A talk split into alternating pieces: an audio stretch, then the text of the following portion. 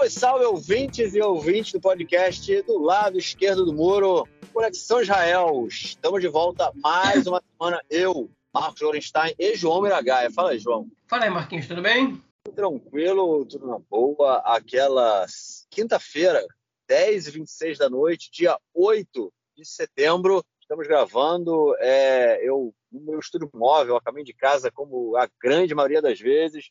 João em sua casa, no seu aconchego do lar. É, João, semana quente aí, cara, ou semana tranquila? Eu tô sentindo já o final do verão aqui em Israel, hein, cara? Já melhorou muito o clima, tá bem mais fresco agora. Essa semana deu para sentir que já deu uma melhorada. Eu fiquei satisfeito, na verdade. Dá para desligar baixa mais. Dois, baixa 2, 3 graus e já sente uma diferença é, grande. Já sente uma diferença grande. Teve tava, uma brisa boa, ventinho, pá. Show de bola. Pelo menos agora dá, dá para dar uma refrescada refresca por um lado, esquenta de outro, afinal de contas, eleições estão chegando. E vamos passar então já para o nosso segundo bloco, do primeiro bloco, já estava pulando o bloco aí, que a gente não vai falar de eleição, então vai falar mais tarde. É isso aí, gente. Nosso primeiro bloco, então, é sobre uma notícia aí, sei lá, internacional, né? Uma not a notícia em que a gente está completando agora 50 anos do atentado aos é, atletas israelenses né, na Olimpíada é, de Munique, né, em 1972, o atentado que deixou uma série de atletas israelenses mortos, né, é, cometidos aí por é, terroristas da Frente Popular de Libertação da Palestina, FPLP. É, e esse ano é, o governo alemão, né, a prefeitura também de Munique, chamou, convidou as famílias e os atletas né, que ainda estão vivos é, é, para ir numa questão muito polêmica, né, João? Porque, afinal de contas, havia aí uma discussão entre as famílias e o governo alemão é, sobre indenização e tudo mais, né, cara? Pois é, o primeiro passo para resolver essa questão, justamente, né, é o reconhecimento é, de que a Alemanha falhou né, nessa. assume a responsabilidade, primeiramente, que é o mais importante, e segundamente que ela falhou na hora de proteger é, os atletas israelenses da delegação israelense das Olimpíadas de Munique de 1972. E, a, e, veio muito tarde, né? Veio, enfim, 40 anos depois do. Perdão, 50 anos depois do atentado. Né? É, já faz 50 anos. E foi justamente numa visita do presidente Yitzhak Buji Herzog é, para a Alemanha, né? Numa, um encontro com o novo primeiro-ministro alemão, então, Olaf Scholz. Ele, enfim, é, foi anunciado nessa entrevista coletiva aí. A Alemanha, na verdade, está passando por uma situação, um bombardeio, né? Porque a Polônia está pedindo para a Alemanha, depois de mais de 70 anos, é, indenizações por conta dos, é, dos poloneses mortos na Segunda Guerra Mundial, dos civis poloneses, inclusive os judeus, né? Porque metade dos poloneses mortos na Segunda Guerra Mundial foram judeus, e a maioria dos civis poloneses mortos foram judeus, porque também tiveram, a Polônia teve soldados e tal a Polônia teve 6 milhões de mortos e 3 milhões de judeus poloneses foram mortos. Então, é, se fizer as contas bem, se você considerar que uma porcentagem dos poloneses eram soldados, porcentagem pequena dos soldados eram judeus, é, enfim, os judeus eram 11% da população da Polônia, então é, é menor. Mas, enfim, judeus esses que, em teoria, pelo menos, já recebiam ou recebem a indenização da Alemanha.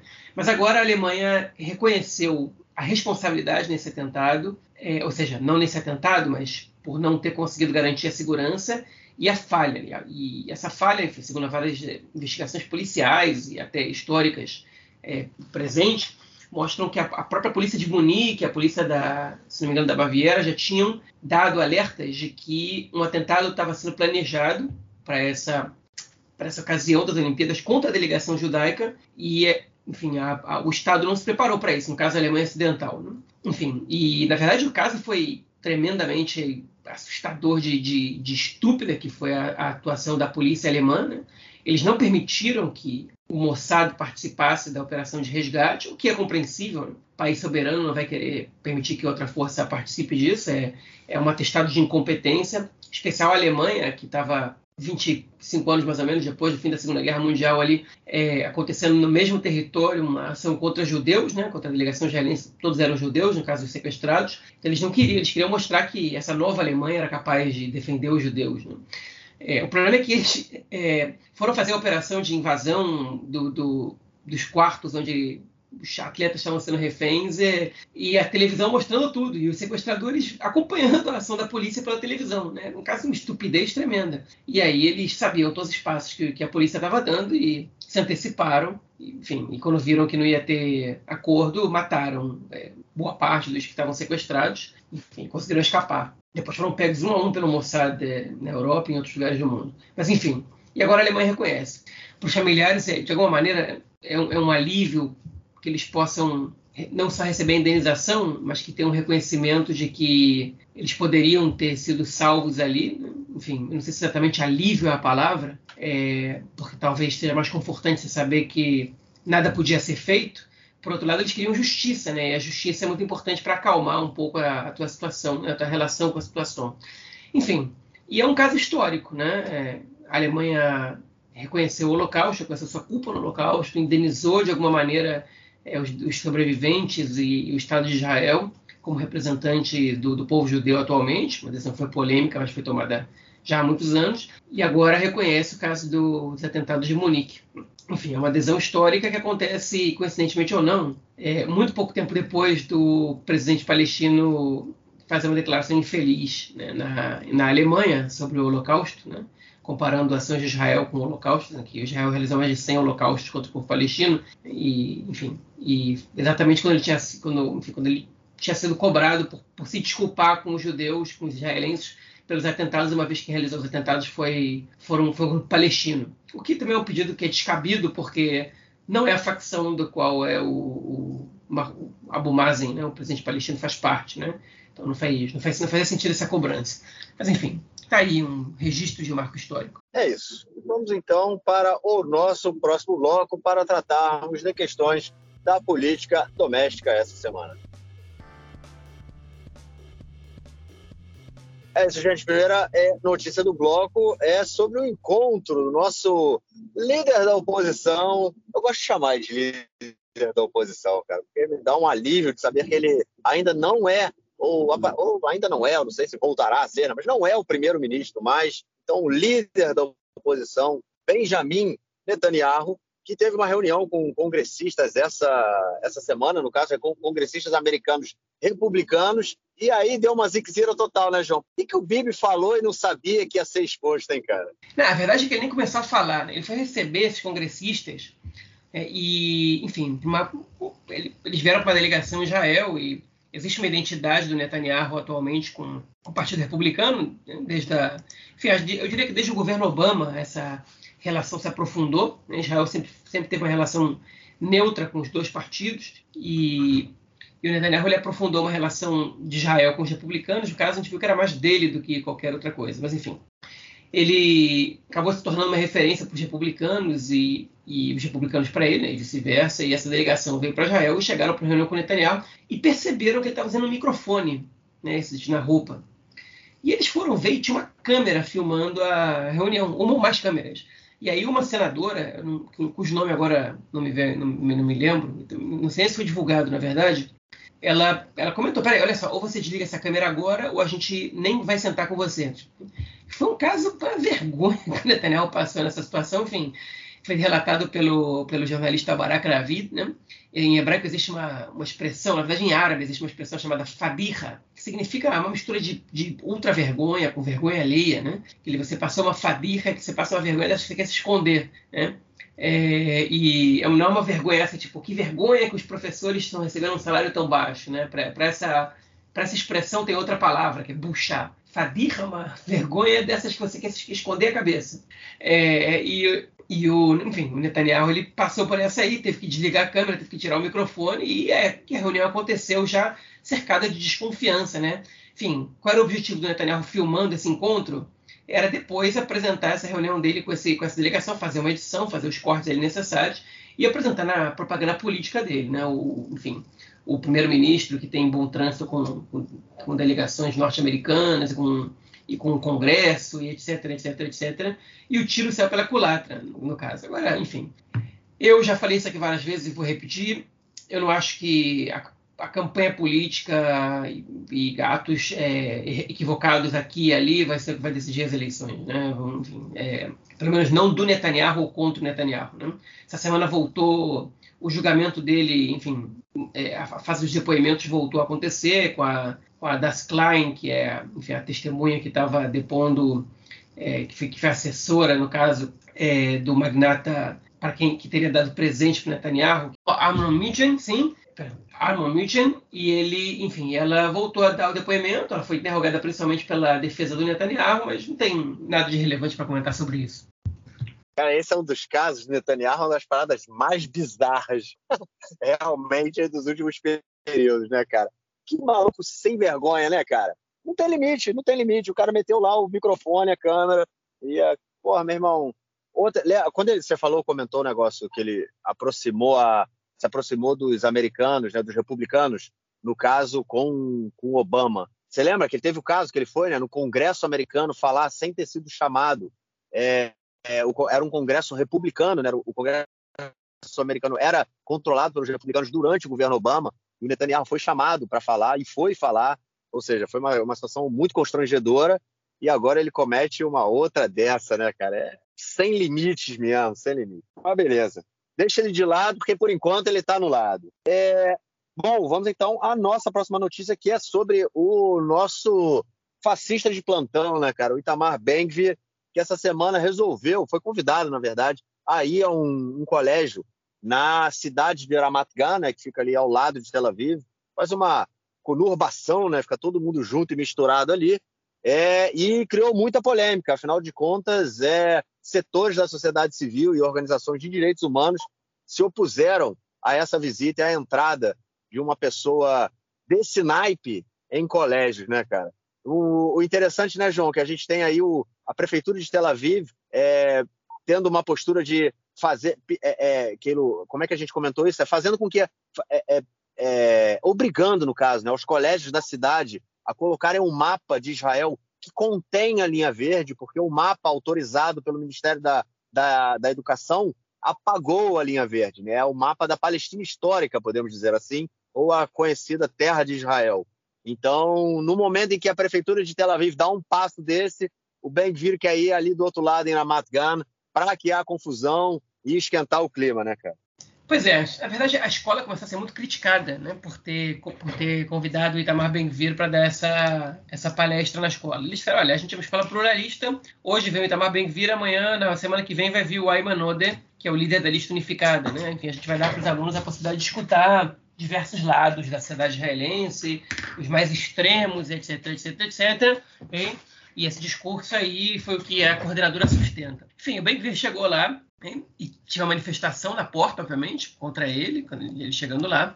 Mas não só, enfim, não só é, isso aconteceu, né? não só as manifestações aconteceram, mas enfim, na, na, perdão, não só na porta da escola teve manifestação, os alunos também receberam bem com gritos, né? Alguns protestando contra e outros gritando questões, é, palavras de ordem racistas, né? Enfim, uma, principal delas foi é, Shei Sarei Takfar, né? Que é que seja que, queimada a sua aldeia, que é uma, uma música que cantam que os racistas aqui cantam para os árabes, né? Tipo que, que eles têm a sua, a sua aldeia queimada. Enfim, triste, problemático, bastante. E a, e a, diretora disse: bom, a palestra foi boa, esses alunos aí, a gente depois vê o que faz, né?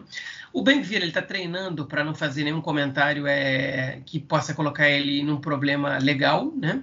Enfim, ele já é bem treinado nisso, digamos assim. Ele já foi condenado por é, incitação ao racismo, a, a, perdão, ao terrorismo no seu passado não muito distante.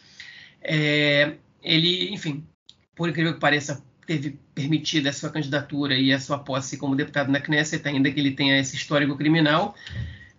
Antes disso, ele tenha, tinha sido, tenha teve permitido a sua, enfim, a sua carteira de advogado, né, o que também é uma coisa pouco comum, essa coisa histórica se tornar um advogado criminalista.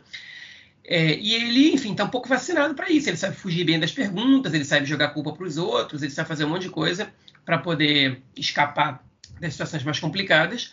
É, e os alunos, parte dos alunos foi bastante é, enfim, incisivo nas perguntas e, e forte, e duro, né? E, enfim, foi é, a, a, verdade é a seguinte: o Ben-Vir ele tem muita mídia. Levar um sujeito desse para uma escola, para mim, a escola que seja é, é, um, é, um, é, um, atentado à educação. Esse cara não devia estar solto, na minha opinião. Por outro lado, eu acho interessante que você colocar os alunos para confrontar esse tipo de situação, né? E, enfim, colocar essa, essa situação na frente deles. O problema é que eu, eu tenho minhas dúvidas se crianças de 17 anos, 18 anos, ou 16, sei lá, têm condições de é, é, compreender, enfim, na, na, sua na sua essência, né? Quando o sujeito está mentindo, quando ele está falando a verdade, porque ele dá voltas, ele pode citar um monte de coisa. Gente com 16, 17 anos não tem uma bagagem de conteúdo grande para saber se o que ele está citando é, é, é, real, se ele está se baseando em fatos verdadeiros. São pessoas com menos vivência, que têm menos memória, obviamente, porque não viveram algumas situações. Enfim, e você poder pelo menos colocar uma pessoa que faz o contraste com ele no mesmo momento pode ser mais interessante, né? Não exatamente um debate entre os dois, mas é uma questão que, que os, os alunos perguntam e eles vão respondendo, né? É, e, e, não que um tenha que perguntar para o outro, pelo menos para que você possa confrontar as visões e poder e, e poder ter um contraponto, um contraditório, né? E, enfim, final é o caso, e isso para mim é problemático. É, eu quero ver quando o Ayman Oder for para essa escola, se é que isso vai ser noticiado pela imprensa israelense da mesma maneira que foi a ida do, do Benvir, como é que vai ser a reação dos alunos, como é que vai ser a reação da imprensa, como é que vai ser a reação nas redes sociais. Porque as posições do Ayman Oder, elas, é, ainda que sejam, é, enfim, possam chegar a ser problemáticas em algum sentido, elas não são racistas, é, elas não são antissemitas, né, e elas não, enfim, não, elas não, não são ilegais também em alguns vários momentos. E ele não se esconde de falar a verdade em geral. Às vezes ele se esconde um pouquinho, ele, ele troca um pouco de assunto. Mas ele certamente vai ser atacado mais que o Bem-Vir, provavelmente nas redes sociais e pela máquina de pela máquina de veneno né, do, do Likud, né, que, enfim, assim classificou o Naftali Bennett é, e assim alguns outros políticos têm se referido à, à campanha de disseminação de ódio do, do Likud contra seus opositores. Né? Não é necessariamente é, discursos que saem da boca do Netanyahu. Mas, enfim, o um comentário essa semana interessante foi, foi do jornalista Chaim Levinson, né, que comentou que ele foi perguntado no canal da Knesset, no Arutz Knesset, né, que entre os, os, meios de comunicação que ele participa, um deles é o canal da Knesset, se é, a sociedade israelense está tão mais à direita assim para normalizar o discurso do Ben-Vir, ou se o Ben-Vir é, ele, ele foi muito para o centro, né? Ele, ele, enfim, ele saiu da extrema direita, migrando um pouco mais para o centro. Ele disse o seguinte: não, nenhum nem outro. O que aconteceu foi que a direita em Israel se aproximou mais do extremo. E aí o Ben-Vir ele foi legitimado por causa disso. Ele falou: alguém aqui vê alguma diferença entre o que diz é, os deputados, por exemplo, Mai Golan e, é, e Shlomo Keri do Likud, Shlomo Kari do Likud, em relação ao que diz o Itamar Ben-Vir? Não tem, essencialmente, não tem nenhuma diferença. Eles, eles estão no mesmo, no mesmo espectro político. Só que esses dois são do Likud. E quando o Likud faz um, quando parte do Likud tem um discurso igual ao Ben-Gvir, quando os liberais do Likud desaparecem, é, enfim, o Ben-Gvir acaba sendo legitimado. E eu concordo 100% com ele. Hum? Não é nem só culpa do Netanyahu. Né? A culpa do Netanyahu, na verdade, é permitir que essas pessoas subam né, e, e cheguem nesse lugar. É, e, enfim, e o caso do Ben-Gvir é que ele é ele tem um histórico, né? É, é, ele não só fala, essa é a diferença dele para os deputados do Likud. Ele, enfim, ele participa de grupos do, da juventude das colinas, ele tem ligação com o terrorismo no seu histórico, ele defende como advogado criminalista é, criminosos de crime de ódio contra árabes. Então, então é, essa é a diferença dele hoje. Mas eu duvido que amanhã apareça um outro bem-vindo no Likud. É exatamente isso. Eu também acompanhei esse comentário aí do, do Caio Nevinson e, e é, eu concordo plenamente também. É, agora, o que mais me impressiona, cara, é esse comentário da. É, primeiro, essa normalização total nessa questão aí do, do da legitimação do Ben-Gvir, né, que tem também na, na, que tem na sociedade israelense.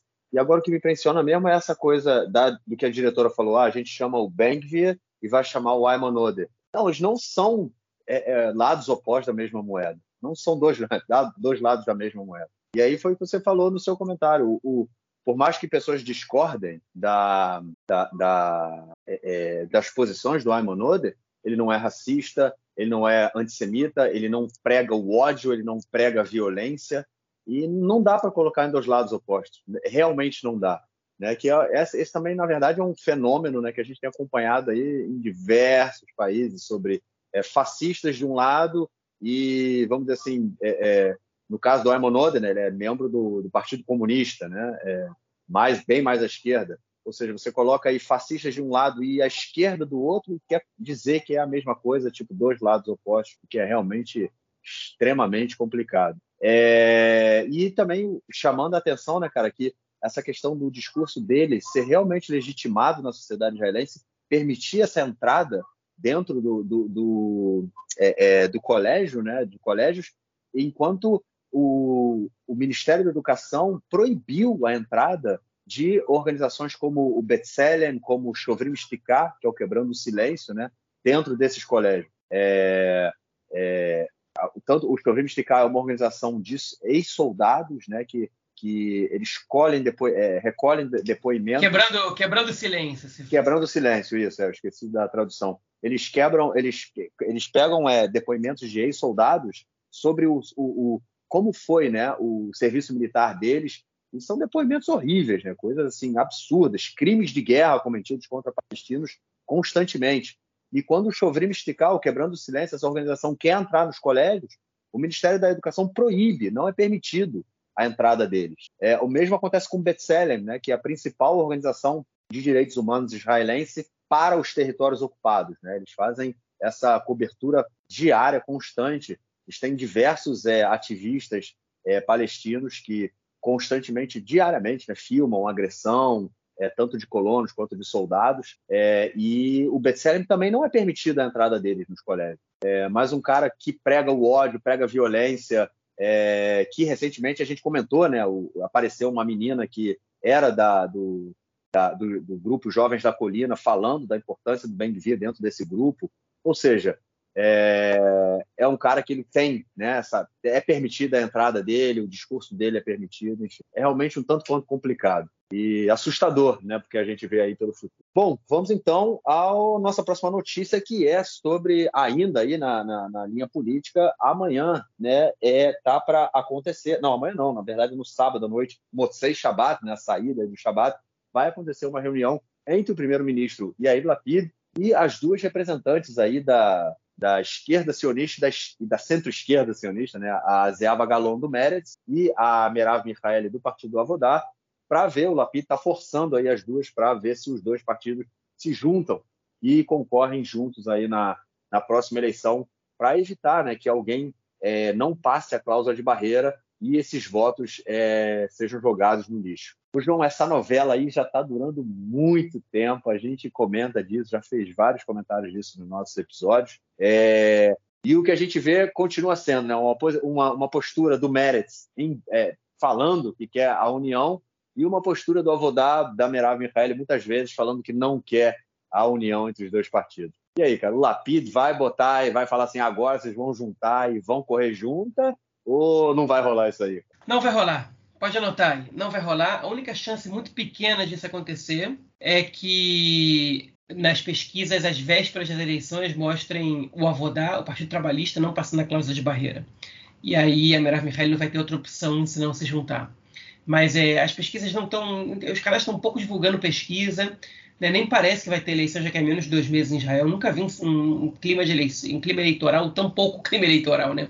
Período pré-eleitoral, digamos, melhor dizendo, com tão pouca propaganda política, com tão pouca pesquisa, com tão pouca movimentação nas ruas. Enfim, você não sente que Israel vai ter eleições de jeito nenhum. O povo cansou de eleições, basicamente. Enfim, agora o que, que o Lapid vai propor? Ele vai pedir para os dois se juntarem, ele vai prometer ministérios importantes tanto para o Partido Trabalhista quanto para o Meretz, né? o que é uma promessa bastante vazia, porque você não sabe se o Lapid vai conseguir formar um governo, e hoje em dia é mais provável que ele não consiga, né? mas ele vai prometer esses ministérios, e provavelmente ele também vai prometer, dentro da lista do Yeshatid, ele colocar membros do Partido Trabalhista e do Meretz, que aí, por exemplo, se os partidos se juntarem e isso baixar a votação desses partidos, reduzir a votação desses partidos, como aconteceu, por exemplo, quando eles se juntaram nas eleições de 2020, né? porque aí a eleição tende a ser mais bipartidária, uma vez que os eleitores desses partidos tradicionais e que querem que eles passem a cláusula de barreira é, sabem que o partido vai ultrapassar a cláusula de barreira e aí votam no maior partido para poder tirar o Netanyahu. Né? Então o Lapid ele provavelmente vai prometer para esses dois partidos, ou especialmente o Partido Trabalhista, colocar na lista do Yeshatid um, um ou dois candidatos deles, né, para que garanta que eles vão entrar na Knesset ainda que os partidos tenham uma votação relativamente pequena. Né? Enfim, isso pode acontecer. O Netanyahu fez isso com o Partido Socialismo Religioso, número 29 do Likud, 28, era um membro do socialismo religioso. Então o partido elegeu seis deputados, mas na verdade tinha sete. E o Likud elegeu 30, mas na verdade tinha 29. É, e o Lapid vai prometer isso tudo, mas a Merav Mihaly não cede. E ela está sendo muito clara desde o início. Okay? E ela, ela argumenta que essa junção ela não é positiva, não é, ela não, não, vale a pena para o Partido Trabalhista, porque e nem para o Meretz, no caso que ela disse, ela diz, já juntamos uma vez, deu errado, diminuiu a quantidade de eleitores. Quando a gente foi separado, a gente quase que dobrou a quantidade de eleitores. Então a gente tem que continuar separado. Outra razão que ela diz é que, enfim, ela, ela precisa que os, os, dois partidos representam setores diferentes da população, né, o que é bastante questionável, mas enfim, eles devem concorrer separadamente para que a população se veja representada na Knesset pelos dois, pelos dois partidos, pelos dois blocos. Hein? E aí outra razão que ela diz é que em Israel existe um acordo chamado esquema da FIM, que é o acordo dos votos é, desperdiçados, digamos assim. E quando dois partidos, esse, esse, acordo, enfim, se ele é feito com partidos que não ultrapassam a cláusula de barreira, ele não vale de nada, mas dois partidos que ultrapassam, os votos que sobraram é, dos dois partidos se juntam e o partido que está mais próximo de fazer uma cadeira a mais recebe os votos que sobraram do outro partido, ele pode fazer uma cadeira a mais. Né? É, enfim, e se os dois partidos se juntarem para ter uma lista conjunta, eles não vão ter com quem assinar o esquema da FIM, porque, é, no caso, o Yeshatid ele, ele, ele não assinaria com essa lista do Meretz do, do Partido Trabalhista, porque ele já tem um acordo com o, o Nossa Casa, do Avigdor Lieberman. Né? Enfim, e essa, essa seria a situação. É, eu acho esse um argumento muito fajuto, porque eles podem assinar com azul e branco, por exemplo, ou eles podem assinar com Yeshatid para o Lieberman assinar com azul e branco. Né? É, com o Lieberman acho muito difícil eles assinarem, mas enfim, isso é essa é uma situação que, que a gente está aí para ver acontecer. É, enfim, não deve acontecer nada com essa, com essa junção. Os partidos provavelmente vão concorrer separadamente. Eu acho que os dois vão ultrapassar a cláusula de barreira, né? porque o eleitorado, no final das contas, acaba, acaba entendendo que o voto no bloco é mais importante do que o voto no partido grande, o que é ruim para o Lapid, né, como líder do bloco, né? o que é, enfim, é perigoso, um pouco perigoso, porque eu acho que eles vão passar, mas eles podem não passar, um pouco perigoso para o bloco. Né? Mas, no final das contas, isso pode acabar sendo mais positivo do que negativo. É, enfim, é um risco que se corre, okay? que seria justificado se realmente os partidos fossem tão diferentes assim. Mas hoje eles não são. Né? É, para ter uma ideia, eu entrei agora no. Antes de a gente gravar, a gente está gravando como tradicionalmente a gente faz na quinta-feira à noite, né? E acabou de morrer a rainha da Inglaterra, a rainha Elizabeth II. E eu entrei na, no Twitter da Merav Mihaeli e da Zava Galon, que são as líderes dos dois partidos, Merav Mihaeli do, do Partido Trabalhista e do Meretz. E as duas estão prestando condolências à, à rainha Elizabeth, né? Enfim, eu digo o seguinte, é, é, líderes de, enfim, de partidos mais de esquerda, né, eles tenho minhas dúvidas se eles estariam prestando condolências à rainha da Inglaterra, que representa uma monarquia, enfim, imperialista, né, ao longo da história, hoje em dia nem tanto, mas imperialista, uma rainha que tinha uma simpatia ao regime nazista até um pouco antes da Segunda Guerra começar, né, enfim, é, não é, não é não é muito próprio da esquerda lamentar, mais ainda considerando que, a, enfim, que o Reino Unido foi foi, problemático né, para o movimento sionista de uma maneira geral, né, mas isso aí também deveria afetar a direita. Né, eles tiveram uma posição problemática ao sionismo em geral, proibiram a entrada de judeus na, na Palestina, é, inclusive depois da Segunda Guerra, quando o pedido para entrada era de, era de sobreviventes da Segunda Guerra, enfim. E, e é normal que partidos de esquerda anti-imperialistas, né, que é básico dos partidos, pelo menos um pouco mais à esquerda, não, não de centro-esquerda, é, que, que pelo menos não prestem condolências é, é a uma monarquia que está que está, enfim, é, é, identificada com colonização, né, com colonialismo, com, com uma série de, de casos é, é bastante problemáticos para a esquerda, para não dizer palavras mais fortes. E as mensagens das duas foram muito parecidas. Né? Depois fui ver o Mossiraz e a Nama Lanzimi, que são o número dois de cada partido, que são que estão um pouco mais à esquerda que seus líderes, ou, ou consideravelmente mais à esquerda que seus líderes, especialmente a Nama Lanzimi em relação a Mirav Michaeli, eles estão quietos, silenciaram. Né? Enfim, mas esse é um exemplo que eu estou dando. Podia dar outros exemplos. As listas dos partidos são muito parecidas, é, as pautas que eles defendem hoje em dia são muito parecidas. Enfim, por mais que a Merav Mikhaeli tente levar o Partido Trabalhista um pouco mais para o centro, é, enfim, o que o eleitorado interno, que os filiados do partido votaram na lista interna, não é exatamente o que ela gostaria. Enfim, e, e, e hoje em dia faz pouco sentido você ter dois partidos né, é, que representem essa mesma ideia. Faltam partidos que representem outras ideias na Knesset. Né? Falta um partido é, com inclinação mais socialista, falta um partido é, com, com, uma lista unificada entre os judeus e árabes. Isso falta, mas é, não é nem o Meretz nem o Partido Trabalhista, que poderiam estar concorrendo juntos sem nenhum problema se a questão fosse ideológica essencialmente. Pois é, né? não dá para nenhum partido de esquerda prestar condolências aí a rainha da Inglaterra, né? Brincadeira, né, meu amigo? Mas enfim, é o que se tem para hoje. Agora vai assumir o rei Charles, né? Rei Charles III, isso aí. É, vamos então à nossa próxima notícia, ainda na área da política. É dessa vez envolvendo o ministro das Finanças, a Victor Lieberman. Começou na semana passada, né, João? O Netanyahu levantou aí numa reunião de ministros um caso dizendo que o Lieberman teria pago aí um antigo assessor. No caso, é, o Netanyahu disse que tinha contatos aí com esse assessor e é, o Netanyahu, o Lieberman teria pago esse antigo assessor dele. Para que ele matasse um oficial da polícia. É, o Lieberman ficou muito bolado, ficou muito puto com o que o Netanyahu falou, chamou ele de lixo, escória humana. Foi é, é, é uma expressão extremamente pesada e agora a polícia está investigando. João vai investigar o Lieberman pelo que ele, pelo que o Netanyahu disse que ele fez, ou vai investigar o Netanyahu pelo que ele disse que o Lieberman fez? Não, eu vou investigar o Lieberman pelo que disse que fez, até porque não veio só do Netanyahu, né? Veio de um ex-assessor do Lieberman, que, que garantiu que o Lieberman tinha, tinha dado ordens e oferecido 100 mil shekel para que uma pessoa fosse morta. Esse, esse, nome não foi divulgado. E o Lieberman disse que é mentira, que vai processar por difamação e calúnia, okay? mas a unidade 433 da polícia, que é que investiga casos de homicídio, tentativa de homicídio, é, vai, enfim, vai, vai investigar esse caso. Né?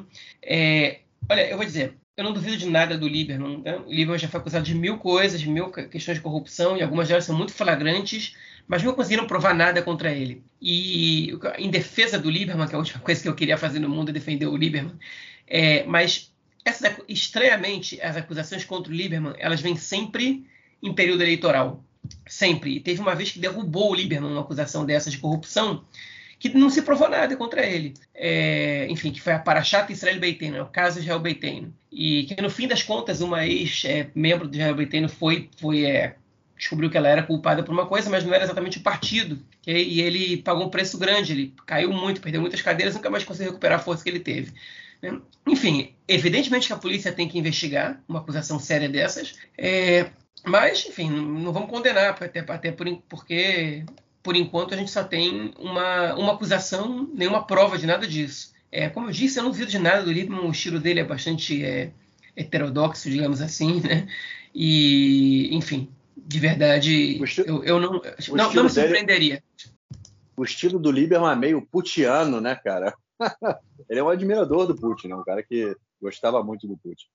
Enfim, é um caso interessante aí, hein, cara. Cenas para o, um próximo capítulo de uma novela que eu quero acompanhar, cara.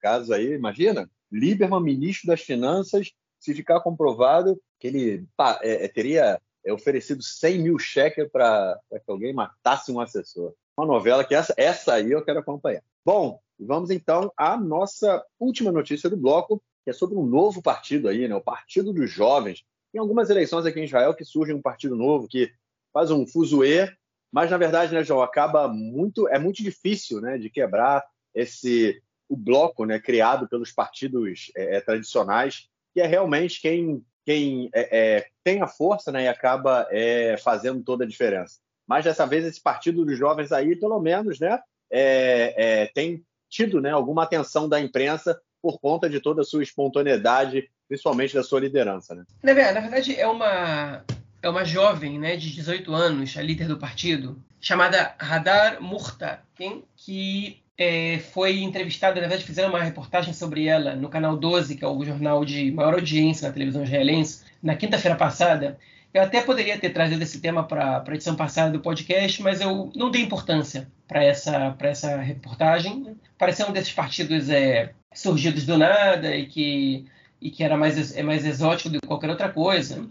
É, enfim, ela mostrava a, essa, essa, essa líder do partido, né, é, gritando é, e palavras de ordem, discursando no Chuco Marcaneuda, que é o mercado lá de Jerusalém, né, e algumas pessoas dando para ela parabéns, está certa, esses jovens têm que lutar pela, pela sua, pelos seus direitos e tal, e ela, enfim, essa ela é a porta-voz do partido e de longe mesmo mais importante essa menina que tem bastante carisma, tem bastante energia e, e, ela começou a ganhar as manchetes dos jornais em vários lugares. E o partido, na verdade, é composto basicamente por jovens que ainda nem serviram o exército, que estão nesse limbo aí entre quando terminam a escola e tem que servir o exército. Né? E ela criou esse partido e, e ele está começando a alcançar 1,5%, 2%, 2,2% nas pesquisas.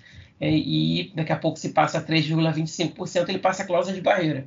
É, e nossa última lembrança do partido desses é o Partido dos Aposentados, que em 2006, nas eleições de 2006, eles tiveram sete cadeiras. Eles ultrapassaram a cláusula de barreira, que na época era só de 2%, então eles ultrapassaram de longe, fizeram sete cadeiras na Knesset e formaram a coalizão para lutar por mais direitos para os aposentados, só que no caso o líder do partido era o Rafi Eitan, que era um ex, é, um ex-chefe do Mossad, né, que já estava bastante idoso naquele momento, faleceu, tem dois, três anos, né, talvez um pouquinho mais.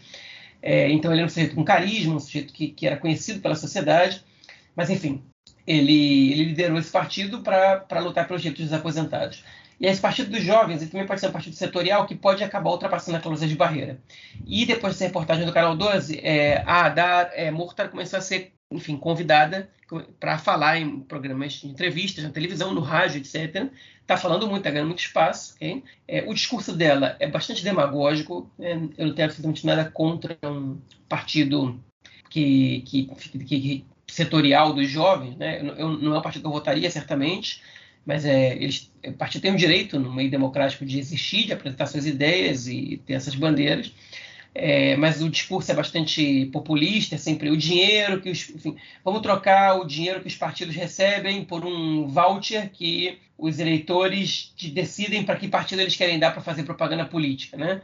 O que reduz bastante a igualdade do, do, entre os partidos. Né? É, enfim, os partidos não recebem o mesmo orçamento, obviamente, mas você não recebe exatamente proporcional por número de deputados que você tem ou por número de votos que você tem, porque isso, enfim, aumentaria muito as inserções dos maiores partidos e pouca dos, dos partidos pequenos. E, por exemplo, esse tipo de proposta eles estão fazendo, é, que às vezes soa como música para os ouvidos de algumas pessoas, que um discurso muito é, de, não exatamente criminaliza a política, mas trata a política como é, enfim, um espaço de, enfim, de, de sei, de conchavos e, e não de de debate sobre projetos, né? o que a política deve ser. E, enfim, caça por isso. Essa semana ela foi um pouco foi um pouco foi desmascarada, né? Por, na verdade, ela foi desmascarada e se tornou um enigma ao mesmo tempo. Porque está circulando na internet uma foto dela como membro da juventude do Yeshatid, que é o partido do Yair Lapid. Então, aparentemente, ela foi do Yeshatid até pouco tempo atrás. E não sei se é verdade ou não essa foto está circulando. É, mas enfim, é uma vez um print, né, um site, dá para saber se é montagem, se não é. Mas então tem gente dizendo que é o Yair Lapid que colocou esse partido aí para que pessoas que votam na direita votem nele e que ele consiga tirar o 61 do Netanyahu. Por outro lado, ela deu entrevista essa semana para o jornalista Ishai do, da, da Rádio Galei da Rádio do Exército, e aí ele fez algumas perguntas para ela. Por que você sentaria e por que você não sentaria? Ela falou, para mim eu não estou nem aí para esse negócio de é, bloco pró-Bibi, anti-Bibi. Eu não, eu, tipo, eu posso sentar com qualquer um dos blocos, não tem problema. Eu, obviamente que a gente tem as nossas é, restrições, mas não tem nenhum problema de ser o, o, a cadeira 61 do Netanyahu. Aí ele falou: você de ser a cadeira 61 do, do, do Lapid? Ela falou: também não tenho, mas a minha exigência é que o governo está é, num governo é, que só tem partidos que apoiam a ideia de, de um Israel sionista e democrático. E no bloco do Lapid não, não é assim. Falou: está se referindo ao Uram, né? Ela falou: não, também estou me referindo ao Meretz. Aí falou, mas o Meretz é um partido que se diz, é um nicho democrático. Ela, não, não foi isso que eu escutei, e também tem, tem membros do Meretz que são bastante problemáticos é, em, em seus posicionamentos, então para mim é um pouco, para mim é difícil essa situação. Enfim, então ela está basicamente, aí ela falou, o que, que, que é ser de esquerda e de direita? Ele falou, mas você é de esquerda ou direita? O que é ser esquerda, direita e centro? Ela falou, aí o cara falou, por exemplo, é, construção dos assentamentos. Aí ela, para mim que tem que ter construção dos assentamentos. A gente, a juventude hoje em dia precisa ter onde morar, a gente não vai, não vai é, restringir construir assentamentos. Aí ele falou, tá bom, beleza, mas esquece então é, os lugares maiores, como Ariel e tal. No assentamento no meio da, da Samária, ela. Eu não vejo nenhum problema nisso. Enfim, ela se entregou um pouco, né? É um pensamento de direita. Ela é a favor da questão de assentamentos, não quer fazer coalizão com Meretz.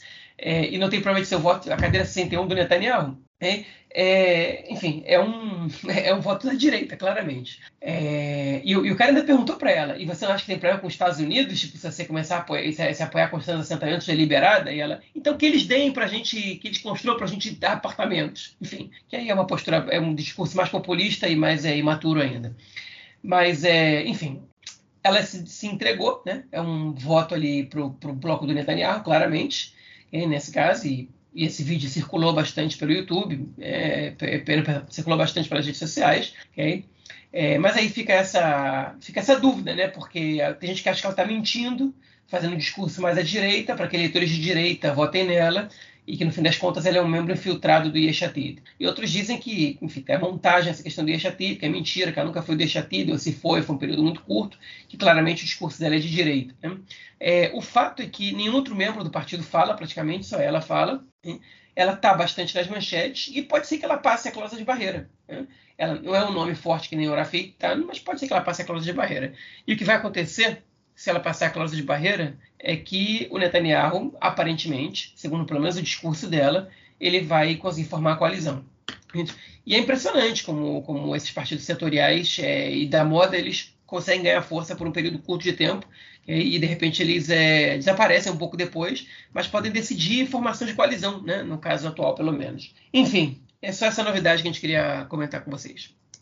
Olha a contradição, né, cara? É uma é partido dos jovens, né? Partido dos jovens, 18 anos tem a menina. É, o Netanyahu, quanto tempo Netanyahu, é, em que ano o Netanyahu chegou ao poder? 2009, não foi isso? É, me ajuda aí, João, não me lembro. 2009, 2009. 2009, isso. Ficou de 2009 até 2021. Netanyahu ficou 12 anos no poder, ou seja, a Adar ela tinha 18 anos, né? Ela tem 18 anos agora, ou seja, quando Netanyahu entrou em 2009, a 13 anos atrás, ela tinha 5 anos. Ela cresceu né, durante o.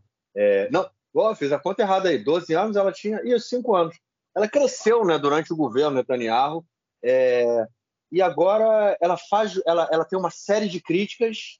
Todas as questões políticas que ela hoje é, questiona é, foram, é, em grande parte, né, é, criadas né, durante esse período aí Netanyahu, que não dá para jogar toda a culpa que a gente tem no, principalmente na questão de moradia, né? Vamos pegar esse exemplo aí no governo Lapid, né? Que é um, o governo Bennett Lapid, que é um governo de um ano, né? A gente tem aí anos de crise da moradia, é, e aí ela vai justamente fazer, é, se passar, ela faz, ela fala que faz governo justamente com a pessoa que é responsável, a principal responsável por todas as críticas que ela tem. Pô, meu amigo, é muito complicado, né, cara? É, é realmente é querer fazer política sem pensar política, né? É uma coisa muito louca, muito, muito louca. Mas é isso. É, vamos então ao nosso próximo bloco para tratarmos de questões relacionadas ao conflito palestino-israelense.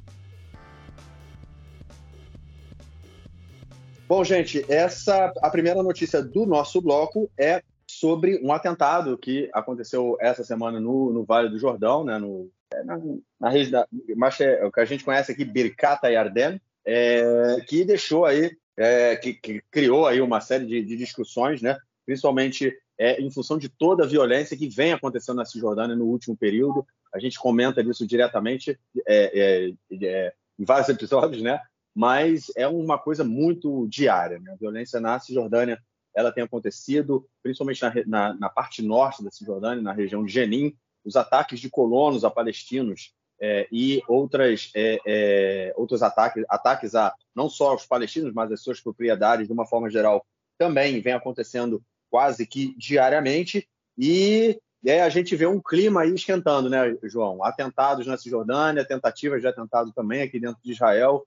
É, enfim, o barril de pólvora, mais uma vez, ameaça explodir. Sim, pois é. Não só isso, teve um caso que aconteceu agora há pouco, né, que noticiaram, foi a primeira notícia de todos os telejornais em Israel, até anunciarem a morte da, da Rainha Elizabeth, é, que foi um, sujeito de, de é, Nablus, né, que conseguiu ultrapassar a, cerca ilegalmente, um cara que já tinha sido preso por estar com uma faca na mesquita de Al-Aqsa, e foi preso por dois meses, depois foi liberado. É, a polícia pediu o indiciamento dele por terrorismo e, e a, a procuradoria negou esse pedido e ele foi liberado depois. Enfim, e ele hoje é, parece que ele teve um parente que foi morto pela, pelo exército israelense nos, nesses conflitos nos últimos, é, no último mês. E ele conseguiu ultrapassar a cerca e estava em Afo. A polícia viu o cara com um comportamento estranho, derrubou ele, pegou ele, prendeu e o cara confessou que estava planejando fazer um atentado é, e matar o maior número possível de pessoas para vingar o, o parente dele que foi morto. É, para fazer segurança das palavras, fazer justiça, seu parente foi morto. Né? Enfim, o clima está esquentando, o clima está pesado nos territórios, o Egito já fez reclamação formal, é, essa, essa tensão está vindo de meses já. Esse conflito que a gente teve com a Jihad Islâmica na faixa de Gaza agora foi, foi uma parte desse problema. E está acontecendo ali coisas importantes. Esse atentado agora no Vale do Jordão também é parte dessa, dessa situação. Foi com ônibus de soldados, no caso, é, e não teve mortos, mas poderia ter tido.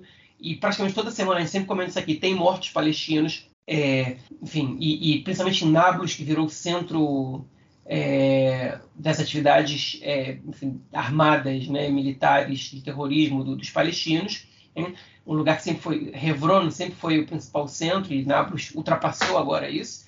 É, você está falando muito de Jenin, Jenin, Jenin, isso aqui, é, Nablus é disparado o lugar onde mais está acontecendo, onde mais está sendo essas pessoas. Também acende o alerta vermelho, porque está muito simples, está muito fácil para terroristas ultrapassarem é, a divisão, né, o muro, a cerca, é, que existe desde o do início dos anos 2000 é, e que de alguma maneira contribuiu para a redução do número de atentados. A gente já comentou aqui em várias ocasiões que tem vários buracos nessa cerca e que Israel faz vista grossa que durante os conflitos que, tiveram, que a gente teve no ano passado, o exército ele conseguiu se mobilizar para impedir totalmente a entrada de, de palestinos de maneira ilegal ali.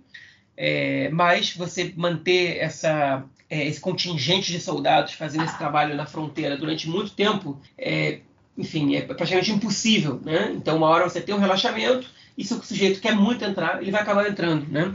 Se ele tenta muito, ele vai acabar descobrindo como, e se ele não, outras pessoas vão tentar, cada tantos que tentam, algum, alguém vai conseguir. Né? É, o Ministério da Defesa já pediu para o Estado aumentar o orçamento em 3 bilhões de shekels para terminar a construção do muro, para que não seja mais nada cerca, que tudo vire muro.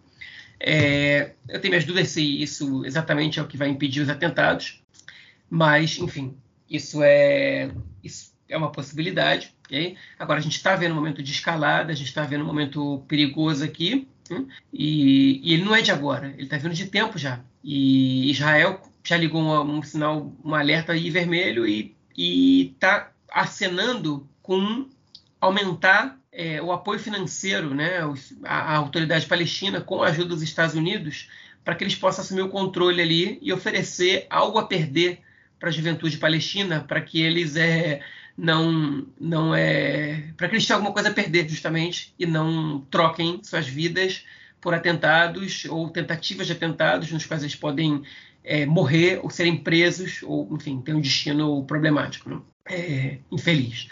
Enfim, situação que parece que está chovendo no molhado. Toda semana a gente volta a falar a mesma coisa, pelo menos a cada duas semanas a gente volta nesse tema, mas é porque ele não sai do, dos noticiários. Na verdade, ele devia estar mais presente nos noticiários do que ele realmente está.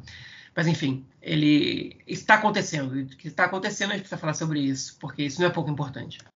É isso. É, e a próxima notícia do bloco é sobre a, a enfim, né, enfim, nomeação do próximo chefe do Estado-Maior, o general Hartzi Alevi, que depois de muita discussão e muita briga na justiça, é, foi nomeado aí o chefe do Estado-Maior. Só lembrando aí o, o, conta, o, o porquê dessa discussão, é, desde, na verdade, desde os, do último governo Bibi, né, é, quando o governo ainda estava no período de transição, né, desde que o governo caiu até o, o, o período eleitoral, é, não só o período eleitoral, é, até o que o próximo governo assuma, né, é, é chamado um governo, é tido governo de transição. E eles tinham que é, indicar um chefe de polícia e ficou uma discussão muito grande se o, o, o, governo de transição teria esse poder de indicar um chefe de polícia. É, e aí a discussão não era só relacionada também ao chefe de polícia, eram cargos aí de alto, alto escalão, né, que é, não poderiam, no caso, ser. É, é pessoas não poderiam ser nomeadas é, durante um governo de, de é, transição. Mas agora, enfim, né, João? Temos aí um novo chefe de Estado-Maior, mesmo no governo que está aí em transição. Pois é, enfim, agora quem é o novo Rabatkal, né, o novo chefe do Estado-Maior das Forças Armadas? Herzl Alevi, Herzl é um apelido, ok? É, enfim, é um general, é um dos 19 generais da ativa do Exército, né, que tem dois generais de ativa, é, 19 generais de ativa e dois na reserva que podem ser convocados em algum momento, né? E um deles ia ser o chefe das Forças Armadas, a adesão ficou entre duas pessoas, e o Benny Gantz é, optou pelo Herzl Alevi, e foi uma adesão muito elogiada pelo braço profissional é, do, do, do, Exército, principalmente, das Forças Armadas, Okay? Ou seja, ele era realmente o, o preferido da, enfim, da, da ali do, dos, dos seus é, comparsas no exército, né?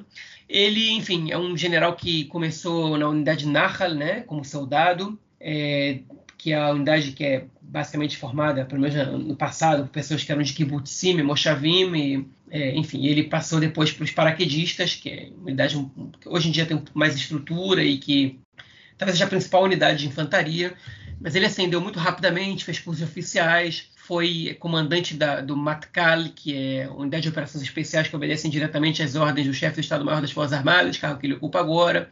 Que foi comandante do, do, do setor sul do Exército, foi chefe da AMAN, que é a inteligência militar, né? teve cargos muito importantes é, e agora assume com o cargo, o cargo mais importante da, das Forças Armadas. Okay? Ele é um sujeito que vem de uma família é, ligada à direita sionista. É, o, o, pai dele foi comandante do Etzel, que era a milícia fundada pelo, pelo Vladimir Jabotinsky, né? Vladimir Jabotinsky, que é o grande pensador da direita sionista, que foi chefiada pelo Menachem Begin, que depois foi, foi primeiro-ministro de Israel. E a mãe dele é descendente direta do Rav Kook, né, o rabino fundador do, de um, enfim, uma das, um dos dois braços do sionismo religioso. Né? É, enfim, então certamente é, ele teve uma educação ligada à direita sionista na sua casa é, e ele também frequentou o movimento sionista religioso. Os filhos dele frequentaram escolas públicas religiosas também, ainda que ele não use kippah. Ele, enfim, eu não sei se ele é um sujeito religioso, alguma tradição ele com certeza cumpre, mas eu não acho que ele é um sujeito ortodoxo hoje em dia. É, enfim, ele mora num assentamento, okay? não é dos assentamentos mais é, radicais, é, enfim, é, se não me engano, é Farauranim, né? o assentamento que ele mora, é Farauranim, que é próximo a Modin, onde aí o Marquinhos mora, bem pertinho de Modin. Na verdade, Modin está colado na linha verde, Farauranim está ali também colado, só que do outro lado. Né? São os blocos de assentamento que, que as pessoas acreditam, quando, enfim, em acordos mais é, é enfim, as pessoas que acreditam que o acordo com os palestinos é, é mais razoável, dizem que são os, os, tipos de assentamentos que vão acabar sendo anexados por Israel em troca de territórios que estão desse lado aqui da linha verde, que, que seriam dados para os palestinos. Né? Mas, enfim, a opção de morar no assentamento, ela não necessariamente é uma opção política, mas ela tem desdobramentos políticos e Uramatkal, um general do exército, evidentemente sabe disso. Né? É, agora, o que, que interfere ele ser de direita ou de esquerda na sua atuação militar? Olha, rigorosamente, não deve interferir nada. Okay? É, pode interferir? Pode, mas não deve. E eu acho que no caso dele, ele é um sujeito é, que aparentemente sabe separar isso. Né? Agora, para vocês terem uma ideia, o Yair Golan, que é general, que foi vice-Ramatkal, e hoje é o, é o, número, ele é deputado pelo Meretz, né? vice-ministro e deputado pelo Meretz, e agora tá, é o número 5 do Meretz na lista, ou seja, é o partido que é o mais à esquerda dentro do espectro da, da, do sionismo, né? É, ele também, enfim, ele, ele, era considerado um general barra pesada, né? É, que defendia os colonos e que era duro com os palestinos, e era o nome preferido, atenção, do Netanyahu para ser o quando o Benny Gantz deixou o cargo. Né? E, o, o, no caso, quem era o, o, ministro da Defesa, se não me engano, naquele momento era o Bug Ayalon, é, ele optou é, pelo Eisenkot. E aí o Yair Golan né, deixou as Forças Armadas. Mas, enfim, ele era o preferido do Netanyahu. Né? É, ou seja, a posição do, do, do, sujeito como militar não quer dizer que a posição política dele é semelhante e vice-versa. Né? E ele sabe que ele tem que respeitar o Exército como instituição neutra e uma instituição do Estado, não uma instituição do governo, nem política. É, e, enfim, isso é o que a gente espera. Mas o futuro, a gente entende que a tendência é que o sujeito que vira Aramatkal ele vai acabar entrando para a política. Por que eu digo isso? Porque sete dos últimos oito chefes do exército entraram para a política, okay? fora outros generais, como o próprio Yair Golan, que eu citei agora, como Yoav Gallant, que é hoje o número, se não me engano, número 6 do Likud, uma coisa assim, talvez esteja até mais alto, né? O Gallant, aliás, ele foi nomeado Ramatkal, ele foi nomeado chefe das Forças Armadas, e aí descobriram uma maracutaia que ele fez com um território, um terreno público que ele usurpou para ele, foi alertado que tinha que deixar e não deixou, e quando ele foi nomeado, é, esse caso veio à tona, e aí a comissão é, que é que enfim, civil que avaliava o caso, recomendou pela não nomeação, e aí o Barak e o Netanyahu, o Barak era o ministro da Defesa e o Netanyahu, primeiro-ministro, voltaram atrás, tiraram ele e nomearam o Benny Gantz para o seu lugar. É, mas o Gallant era praticamente um consenso naquele momento e, enfim, acabou que não foi. Depois saiu, entrou para a política e tal. Mas, enfim, outro, outro general que está na política e sete dos últimos oito chefes das Forças Armadas foram para a política, e sem contar outros no passado, como, por exemplo, o Rafael Eitan, né, o Raful, o, o, o, o Rabin, né, que foi primeiro-ministro também, enfim, o Moshe Dayan, né, e outros membros históricos aí da, do, então, é, é, da política israelense. Então, no caso, o Artsy Alevi pode não, pode, pode não vir a ser político no futuro, mas se a gente se guiar pelo que tem acontecido, ele muito provavelmente vai entrar para a política e esse histórico dele ligado à direita é, nos leva a crer que ele vai acabar entrando para um partido de direita. Né? Enfim, é, o chefe do Estado-Maior das Forças Armadas ele fica de 3 a 4 anos no cargo, ele pode ser demitido antes, ele pode ter renunciar antes, ele pode. Okay? É, no caso, o único dos, dos últimos oito chefes das Forças Armadas que não, que não entrou na política foi o Dan Halutz, que caiu né, antes do tempo dele final, caiu por causa do, dos resultados da Segunda Guerra do Líbano e também porque descobriram é, alguns escândalos de corrupção dele. Ele teria vendido ações, se não me engano, ele teria vendido ações é, um pouco antes da Guerra do Líbano de empresas israelenses que ele tinha. Obviamente que ele sabia que uma guerra ia acontecer, né? E aí isso ficou muito feio para ele, né? Ele não podia usar dessa influência é, e dessa participação no governo para poder enriquecer ou não perder dinheiro, é, é, enfim, porque ele pode tomar decisões pensando em si mesmo ou não. E no caso foi o que ele aparentemente fez. Ele foi o único que não entrou para a política e também foi o único que caiu antes do tempo. Em geral, o período que eles ficam é de quatro anos, três anos é obrigatório, e aí, em geral, o, o ministro da Defesa pede para que esse período seja prorrogado. É, e o período em geral é prorrogado. Não vale a pena você ficar trocando o chefe das Forças Armadas sempre, porque é um cargo importante de chefia do Exército e você precisa dar prosseguimento né, ao, ao trabalho desenvolvido. O chefe das Forças Armadas ele tem uma importância muito grande na preparação do Exército para os seus principais desafios. Ele não tem voto em decisões políticas, né? por exemplo, se Israel vai atacar o Irã, não vai, se Israel vai fazer uma operação em Gaza, não vai, mas ele tem voz e ele é quem comanda essas operações do Exército. Né? Então, quem, quem, decide isso é o Gabinete de Segurança e quem decide sobre o orçamento, para onde vai, etc., é o Ministro da Defesa, mas quem controla o orçamento depois que ele é dividido é o chefe das Forças Armadas, obviamente com, com outros generais responsáveis. Né? Então, é um cargo muito de suma importância em Israel, é um cargo que tende a ser trampolim político para muita gente. É, enfim, e é um cargo de muitíssima responsabilidade, altíssima responsabilidade, porque ele controla o segundo maior orçamento do Estado, que historicamente é o maior, que é o, é orçamento da defesa. É, enfim, ele é um cargo muito sensível, né, que tá, mexe com a vida das pessoas diretamente, com vida e morte o tempo inteiro. Então, é, enfim, a gente deseja boa sorte e um período de tranquilidade para o Artsy Alevi nesse, nesse carro, no carro que ele vai ocupar. Enfim, e eu diria que ele termine seus quatro anos, porque se ele sair antes é porque alguma coisa muito ruim vai ter acontecido. Né? E não, eu não gostaria que, que, isso acontecesse, enfim. E bom, e que a gente tenha menos generais na política, eu acho, e mais. É, enfim, uma, uma, uma, Knesset mais colorida, né? Porque, como comentei, a gente tem 19 generais na ativa hoje em dia, e se a gente pegar na Knesset, a gente tem, sei lá, é, 8, 7% da Knesset é formada por generais, não sei, é muito, é, é, demais, proporcionalmente ao que a gente tem em Israel, entre generais e generais, né? que é 0,00001%, para depois a gente ter 6, 5% de generais, não sei, 8%, é demais. Enfim, então, menos generais e mais é, mais sociedade civil representada, né, pra, porque a população não vive só de, de gastos militares, enfim, e todo mundo é soldado, mas nem todo mundo é general, e a gente pode entender o exército de diversas formas. Né? A população também devia votar menos em generais e votar mais em pessoas que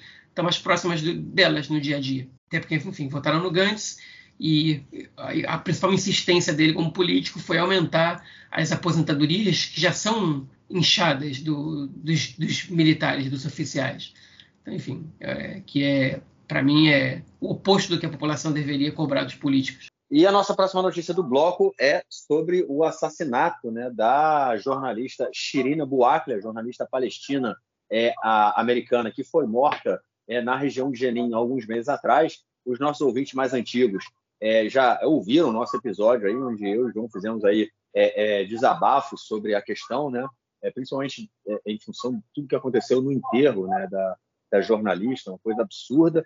Mas, enfim, é, ficou muita discussão na época, né? É, a autoridade palestina acusando diretamente o exército de Israel de ter é, é assassinado propositadamente a jornalista. É, o, o, exército de Israel e, obviamente, o, o, o governo né, negou essa, essa, essa possibilidade, que é, falaram que o tiro tinha vindo de militantes palestinos, que foi uma troca de tiro, ela foi pega ali no meio, e no caso, militantes palestinos teriam é, é, é matado ela, no caso, né, teria sido morta por tiros vindo do lado palestino.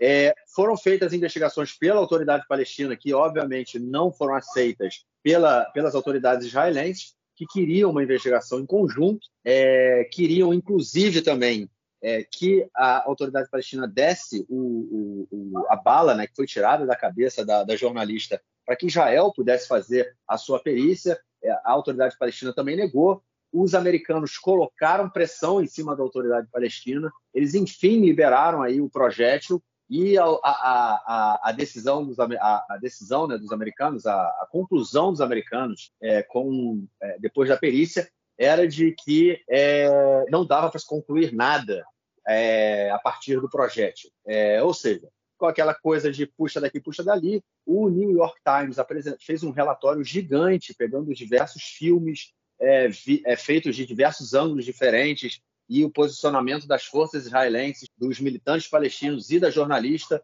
e, e eles disseram que ela sim tinha sido morta por soldados israelenses. A pressão americana continuou até que, enfim, enfim, essa semana o exército israelense é, soltou uma nota, é, não assumindo a responsabilidade, mas dizendo que havia grandes chances de que o tiro que atingiu a cabeça da jornalista que estava com colete e capacete é, tinha, teria vindo é, de um soldado israelense em função de um erro de identificação. Porra, João, complicado, né, cara? Puxa, empurra, empurra, empurra, não sou eu, não sou eu, não sou eu, pressão americana, pressão americana, assumem parcialmente o erro. Né? É, para mim, o que aparentemente, enfim, pode, pode ser que a decisão seja inconclusiva, mas aparentemente o que dá a entender o exército é que a mensagem é a, a, o gato subiu no telhado. Né? Enfim, eles estão preparando a gente para a decisão, para informação é, concreta que vão dizer daqui a pouco, que é comprovado que o tiro veio de um soldado, né? enfim, ou que não vão dizer nada, mas vai ficar subentendido. Porque quando eles dizem a maior probabilidade é que o tiro tenha vindo de um soldado, hein? é que enfim, eles estão basicamente admitindo e assumindo a responsabilidade pela, pela morte da, da jornalista, ainda que seja uma, uma admissão da responsabilidade bastante relativa, né? Porque dizem o tiro pode ter vindo dos palestinos, não é conclusivo, mas a maior possibilidade é que tenha vindo de um soldado que disparou, sabendo para onde estava disparando, mas que confundiu a jornalista com os terroristas porque estava em meio a fogo cruzado e tinha pouco, pouco discernimento. Okay? Isso tudo okay? é claro, né? Eu acho que o soldado que, que, disparou nela, a menos que você comprove que foi intencional, é, enfim, o, o, disparo que ele deu e se e, ou, ou, se algum comandante deu a ordem para ele disparar na, na jornalista, o que eu acho muito pouco provável no meio do fogo cruzado que o comandante diga tira ali, atira ali, mata a jornalista. Né? menos tenha sido tipo, é, é, proposital, eu acho que é, é, natural que essas são as causas, né? E é natural que, que esse tipo de coisa aconteça. É, não dá para você culpar a jornalista, que algumas pessoas têm tentado fazer né, nas redes sociais. Ela estava ali, sabia o risco, né? Como se, enfim, não fosse uma obrigação é, do exército israelense dar garantia e segurança aos jornalistas que estão trabalhando ali, justamente para garantir que, que vai ser coberto o que está acontecendo ali. Né? E se você não tem nada a esconder, você tem que permitir o trabalho da imprensa e garantir a sua segurança é, no lugar onde eles estão. Acidentes acontecem e é bem verdade que em, é, enfim, nos territórios, na, na, luta contra Israel, morrem muito menos jornalistas do que na grande maioria dos, das regiões de conflito é, no resto do mundo. Né? É, enfim, proporcionalmente para uma região de conflito, morrem poucos jornalistas é, aqui no conflito entre Israel e os palestinos, tanto na Cisjordânia quanto na faixa de Gaza. O que não quer dizer que que com o pouco que morre a gente vai ficar satisfeito, óbvio que não. É, enfim, não devia morrer nenhum. Né? E, enfim. Agora, o que a gente tem que comentar nesse caso é que ainda que o soldado não tenha feito isso de propósito, e no caso a Procuradoria do, do Exército decidiu fechar a pasta, fechar a investigação, porque, como, como, porque chegou à conclusão de que, enfim, se um soldado israelense disparou, ele certamente foi, não foi intencional, então não tem é, razão para seguir a investigação dolosa do caso. O fato é que esse caso acontece porque existe um, um regime de ocupação. Se não existe um regime de ocupação, se não existe exército israelense ocupando a Cisjordânia, não ia morrer jornalista, essa jornalista não ia ter morrido. Né? Porque não ia haver troca de tiro entre o exército israelense e grupos terroristas ali. Esse, esse é o fato. Okay? Se houvesse um Estado palestino independente ali, se não houvesse é, é, ocupação israelense, os palestinos iam ter um seu próprio exército ali. Okay? E se por acaso Israel e os palestinos se envolvessem num conflito armado, okay? não seria um conflito por becos que, com os quais você não consegue identificar é, quem, com, quem, quem, está atirando, se são terroristas, se são ou são civis, porque quando você luta contra um exército, os, os soldados estão devidamente uniformizados, ok? Como todas as guerras que já lutou até 73, né? enfim, etc. Então, a ocupação, ela gera esse tipo de situação e ela é responsável pela morte da jornalista. Então, você pode se esquivar, dizer que o soldado disparou sem querer e que o exército israelense não tem intenção de matar civis, e etc, etc, etc. O que tudo isso é verdade. Okay? Não tem intenção de matar civis, embora a gente tenha dito aqui algumas vezes que é, a vida dos palestinos não vale muito né, no meio de um conflito. É, enfim, nesse caso vale mais porque ela é jornalista e porque ela é, é cidadã americana também, então é, ela era, no caso, então é, acaba repercutindo mais, mas ainda assim não foi suficiente para que fosse evitada a sua morte. Mas, obviamente, não tem. Eu, eu, eu, pelo menos acredito piamente, como alguém também que teve no exército, que não existe essa intenção de você, de você matar é, civis palestinos. Mas você cria uma situação de que a morte deles vai ser inevitável. É, e, e, a responsabilidade é da ocupação. Então você pode tentar se esquivar da responsabilidade quanto você quiser. Ah, mas não foi intencional. Ah, mas ele estava baixo fogo cruzado, ele estava sob fogo cruzado. Ah, blá blá blá blá blá. Sim, mas, enfim, se não tivesse ocupação, isso não tinha acontecido. E essa, essa é a grande, a, a grande chave para a resolução do problema. Né? Enquanto você tiver um regime de ocupação ali, enquanto os palestinos não tiverem, não gozarem de independência e de soberania, okay? enquanto o exército israelense estiver ocupando um lugar é, e uma população, mais, mais importante que o lugar, uma população okay? e restringindo suas liberdades ali, esse tipo de situação vai continuar acontecendo. E enquanto essa tipização continuar acontecendo, vai morrer inocente. Ah, mas enquanto os palestinos não, não, é, não desistirem do terrorismo, também vai continuar acontecendo, porque o exército não vai ter o que fazer. É, enfim, tudo isso pode ser verdade, mas o fato é que nessa situação aí você tem um povo oprimido e que não tem, é, que não tem liberdade, que são os palestinos, e um povo que tem, né, que tem soberania, que tem um exército forte, e a responsabilidade é do exército que está ocupando, né, da, da força que exerce a ocupação. E não tem como fugir disso. Né? Ah, mas não é ocupação, porque o povo não pode ocupar a é uma terra que já é sua, como dizem parte da direita. Esquece que eu estou falando da terra. Tem aí uma população na Cisjordânia de 3 milhões de pessoas que estão vendo seu regime de ocupação. Isso é inegável. Então, é, enfim, enquanto isso não acabar, a responsabilidade vai ser do exército ocupante. Não tem o que fazer.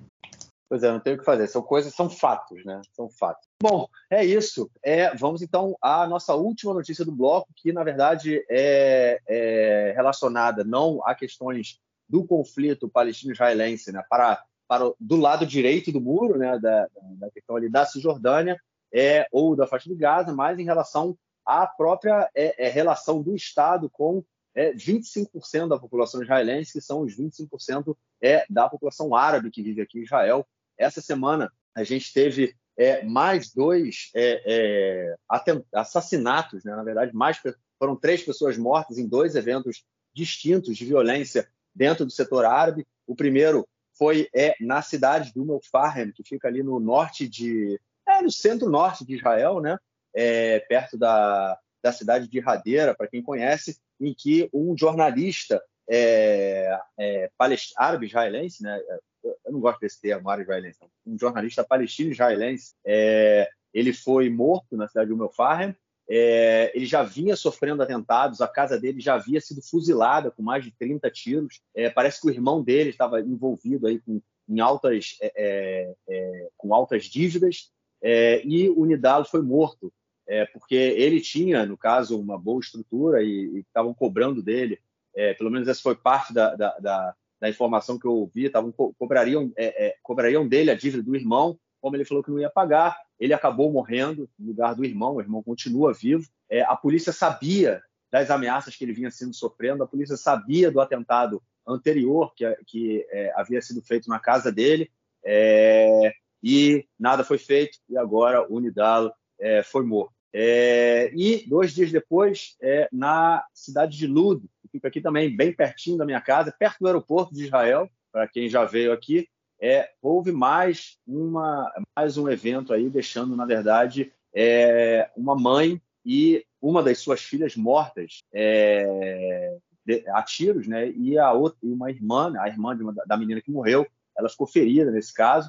É, o, o ex-marido da mulher, ele é, teria sido estava envolvido aí né, com crimes, outras questões complicadas. Já não vive mais em Israel, mas também é, sua família acabou pagando o preço a, ex, a outra ex-mulher dele também já tinha sido assassinada, assassinada, o que fez com que a polícia colocar abrisse um pouco os olhos na parte da família que ainda está viva. Mas o que acontece, né, João, é a gente chega aí a um número de quase. É, é, eu vi duas fontes diferentes, uma falando que já chegamos a 72 mortos esse ano dentro do setor árabe da sociedade israelense, e outro foi 66 mortos, ou seja, a gente está aí entre 66 e 70, quase 70 mortos né, dentro da sociedade é, do setor árabe, né, da sociedade israelense, é, e muito pouco é feito pela polícia, João.